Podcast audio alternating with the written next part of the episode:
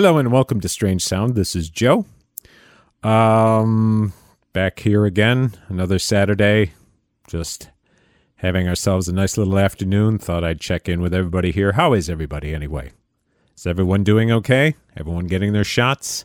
Have you gotten your second shot yet? Have you gotten your first shot yet? Did you get the J and J shot so you only needed one?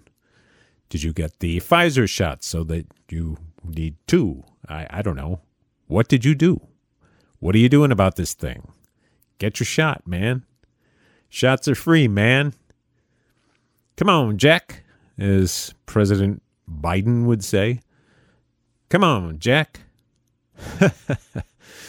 well, anyway, standard disclaimer the views expressed on Strange Sound are my own. They represent neither the views of my neighbors or friends or employer nor anyone else I'm associated with. They are only my own views. I am Joe. They are Joe's views, no one else's views on Strange Sound. That's why it's so damn strange. And I'm just trying to encourage people to think about some select issues here and there. Um, maybe you'd agree or disagree with me uh, one way or the other, be happy if you'd let me know. Be happy to get a little bit of pushback. You know where to find me. I will give you the contact information at the end of the show. But for now, let us proceed. As has become my habit, I'm going to read my blog post, my furious rant, if you will, for this week. This one was posted on March 26th, a Friday.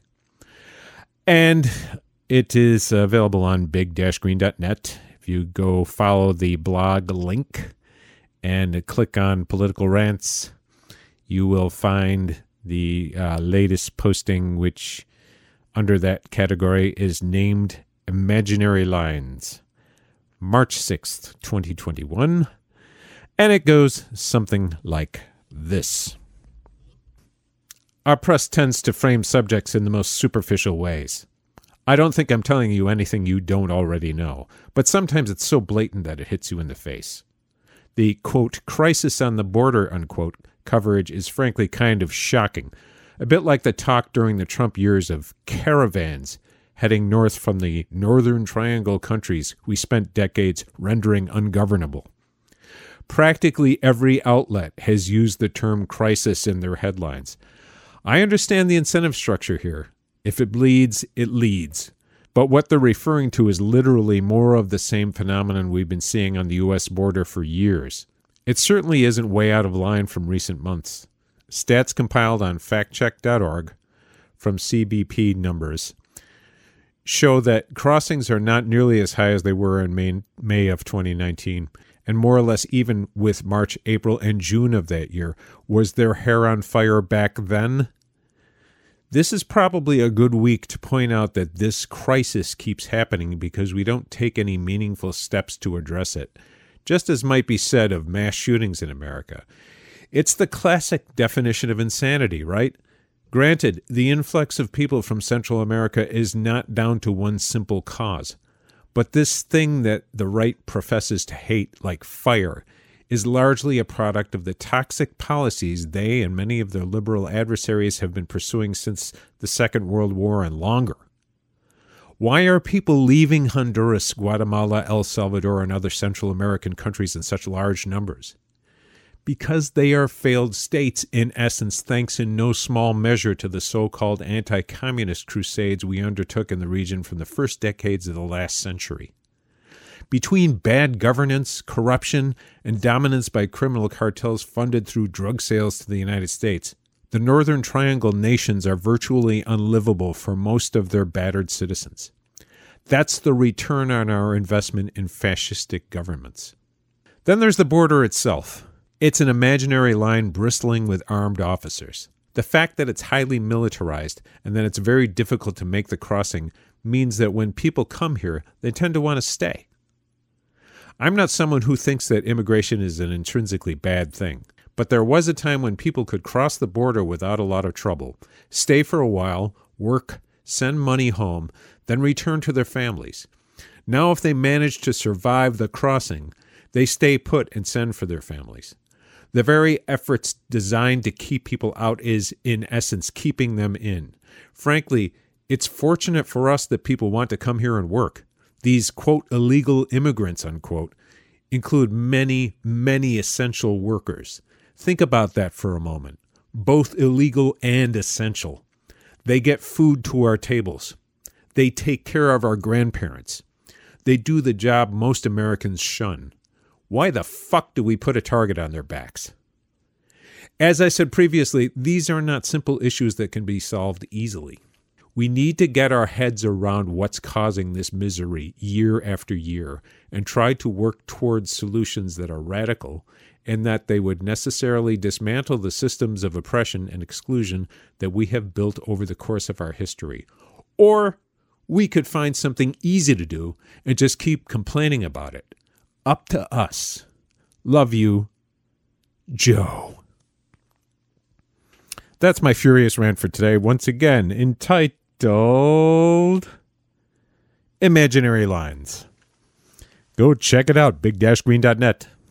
Anyway, you just heard it, so I don't know why you would want to read it, but if you want to read it, go ahead. Want to share it? Go ahead. Want to share this? Go ahead.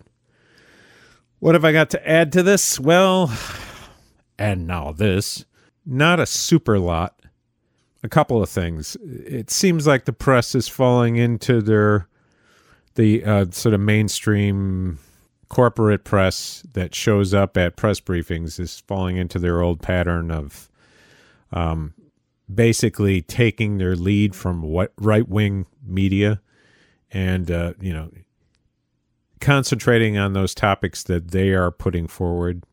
So you know whatever Fox News or um, I don't know what takes the lead now on the right. Is it Newsmax? Is it whatever? you know they push a narrative forward and and next thing you know CNN and and the Times and whoever else shows up at these press briefings start asking questions about it. That's why you had a dozen questions about immigration and zero questions about COVID at the president's first press briefing. Now, I don't want to let them off the hook. There are plenty of things, though, that you could ask about COVID that wouldn't just be softball questions for for Biden, right? You could ask some hard questions. There are plenty of things you could ask about. You could talk about Yemen. You could talk about the uh, you know what's the difference between full-throated support for regimes like the Egyptian regime, still supporting the Saudis in a lot of ways, but and, and yet sanctioning Venezuela, uh, not removing sanctions from Iran or from Cuba or from Russia necessarily. Not a big fan of Putin myself, but seriously, I mean, if you're gonna if you're gonna slap sanctions on somebody, don't you think it would be? I mean, what is our standard, right? I don't want to get too far into this, but seriously, there are questions that could be asked about these issues, and they're not asking them. No, instead they're asking about immigration. But, you know, we know what the story is with this, don't we? It's the same story it's been for decades. This is nothing new. When NAFTA passed in the early 90s and was signed by Bill Clinton, it was passed during the George H.W. Bush administration and passed um, passed up to for Clinton's signature um, in what 93 i believe and either 93 or 94 was when it was being implemented and they knew at the time that this would cause an increase in border crossings because people would be driven out of work in rural Mexico, for one thing, because small farmers in Mexico would have to compete with Cargill. And it's awfully hard for a small farmer in Mexico to compete with Cargill, a huge conglomerate that gets all kinds of advantages from the U.S. government um, and is just a behemoth and can produce corn for, you know, pennies a bushel, you know, so it's like, holy shit. we just made agriculture an impossible way to make a living in in Mexico unless you're growing, you know, products for the illicit drug market. And then that's a whole other ball game, right? But I mean, we're, we're essentially we essentially made being a farmer in Mexico impossible. Unless you're growing pot or, you know, poppies or something that can be used in the drug trade. Well, that doesn't make a lot of sense, does it? But also, um, be, because of the massive displacement that has been caused by these so called free trade agreements, which are really just investor rights agreements, um, yeah, it's been sending more people north. And if you look back, I, I think very helpfully uh, the the Intercept, or uh, I should say Intercepted podcast, um, did a recent episode on immigration. I think I'll probably include a link to this in the show notes for this episode, um, so that you can give a listen if you missed it they they did a kind of a deep dive on immigration policy over the past few decades and if you listen back to Clinton's speeches on immigration you realize that a lot of the militarization that we've seen in recent decades began under the Clinton administration. Uh, you can argue that some of this was being pushed by the Republicans, but if you listen to some of the speeches that Bill Clinton made at that time, it's really hard to it's it's hard to say that the Republicans were further to the right than that in recent decades. In more recent years, let's say. So what you're hearing is very similar to what Trump was saying, only coming out of the mouth of Bill Clinton, so it was a little bit more refined, not tremendously more refined. And of course, there were hotheads in those days too, I remember Tom Tancredo running for president. I think it was in 1996, if I'm not mistaken. Maybe it was after that. I'm not sure. I'm trying to remember, but he was. There was always a standard bearer for the anti-immigration party. I mean, Pat Buchanan was was a bit of that as well, right? There were always people that were obsessing about the border and Bill Clinton, of course, being Bill Clinton, likes likes to sort of get out. It, it isn't wasn't like a huge sacrifice for him policy wise because I think his natural inclinations are in that direction. But in the sort of right wing conservative direction. But yeah, he, you know, was way to the right on this issue. And if you listen to what policies he implemented, hiring, you know, border guards by the thousand and militarizing the border and you know, make forcing people into into crossings through some of the most dangerous areas of of the borderlands, you know, through deserts instead of um, in more populated areas, which has resulted in a lot more misery and a lot more death. Yeah, uh, a lot of that policy got burned in during the Clinton years. Not something to be proud of. So, for those of you out there who think that the Democratic Party has been a lot better on this issue, I suggest you follow that link, which I will include in the show notes, as I mentioned previously, um, and listen to some of those speeches that uh, Jeremy Scahill compiled uh, for that episode. It's honestly, you know, it brings back memories and not good ones. So, this is a bipartisan problem. And the problem isn't so much that people are coming over the border. The problem is that we're treating people like criminals for running away from the mess that we helped make, that we played a key role in making in their home countries.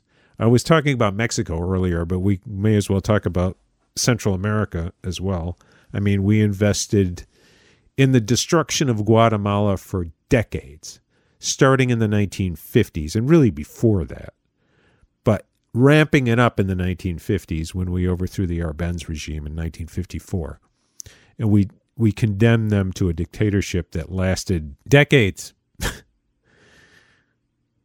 and a decades long slaughter, particularly of the Mayan population, but, you know, just authoritarian massacre of hundreds of thousands of people over the course of the decades, particularly ramped up in the 1980s. Um, and, uh, you know, I think a lot of people know the history of El Salvador as well and of Honduras from the, and, you know, Nicaragua as well, uh, from the, the Carter years forward into the Reagan years, ramped up during the Reagan years, um, supporting oppressive regimes in El Salvador, um, basically using Honduras as a as a transit point for uh, shipping arms to the Contras in Nicaragua, and you know suppressing any kind of movements there. Um, obviously, Honduras has been skull fucked by us numerous times, including um, in more recent decades, 2009 during the uh, opening days of the Obama administration when they supported the overthrow of of Manuel Zelaya and the institution of a coup regime that is now still run um, by Juan Orlando Hernandez, um, who is a notoriously corrupt leader that stole his last election handful of years ago.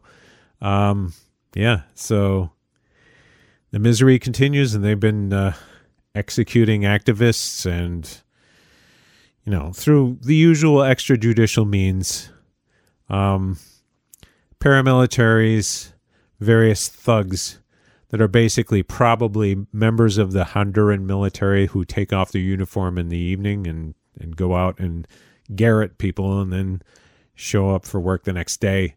Um, killing activists. Um, you can look back and, and see. They report on this a lot on Democracy Now. If you if you listen to that podcast, go there and uh, and you'll hear um, details about that. Um, if you look up Honduras uh, at democracynow.org, you'll see what I'm talking about.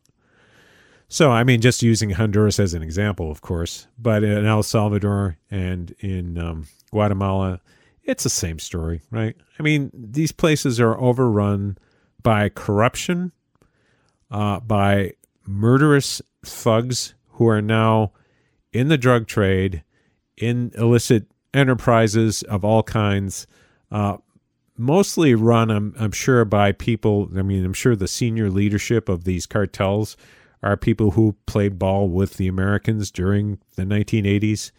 Um, there are people, at least according to um, activists uh, who've worked in Honduras and in, forgive me, in Guatemala, um, who who have told us that you know the heads of some of the cartels down there are people who were CIA assets, and they are essentially immune from prosecution because they they know too much, right? So there isn't very much you can do about those people. Not not that the government is all that inclined in acting against their interests.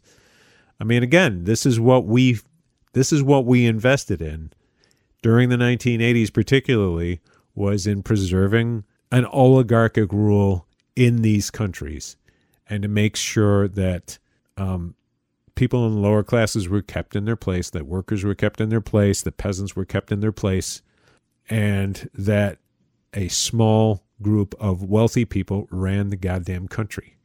And this is what's happening now. Still, this is this is the product of the work that we've done. And that's why people are leaving these places by the thousand. That's why they head north. They're coming here because they've got relatives here, their jobs here. You know, it's it's not on fire like where they're coming from. They're not coming here because they think you know, Joe Biden's a nice guy. They came here during the Trump administration in large numbers as well. And there's there was no pretense that Trump was a nice guy or welcoming in some way. They came here because they have to. Because they've got no place else to go. So what's the solution? Yeah, uh, well, there's a lot of problems here. There's no single solution, but uh, you know, one of the thing we can one of the things we can do is stop skull fucking these countries in the Northern Triangle. Um, maybe help them make their nations more livable so that they don't have to leave. I mean, climate change does play a role in this as well. It's more difficult to make a living off the land these days as well, um, even if the political and economic situation were, were improved in some ways. So, I mean, th- these are, you know, again, this is like fallout from bad policy, decades of bad policy, you know, that we're we're seeing the result of. You know, we're reaping all the benefits of just bad decision making for decades. So, for Christ's sake, ugh, that's what I'm on about this week. And that's about where I'm going to uh, stop this week because, oh God, this is really troubling stuff. But, you know, when you see this reporting on the border, just, just, you know, bear in mind this is something that's been going on for years and you know they're trying to turn it into a big story it should be a big story but it should always be a big story and the big story should be you know these people are running away from a, a fire that we started and that we've fanned over the years and if they're coming here it's their own goddamn fault and we should be grateful that a lot of these people are coming here because they're fucking picking our food and they're fucking taking care of grandma. and doing a bunch of other shitty jobs that nobody wants. So, for those of you who don't like the fact that immigrants are coming up from Northern Triangle countries and from Mexico, um, think about that for a minute. Do you like having fruit on the table? Do you like having vegetables? Seriously. Essential and illegal. Jesus. Anyway, that's all I got.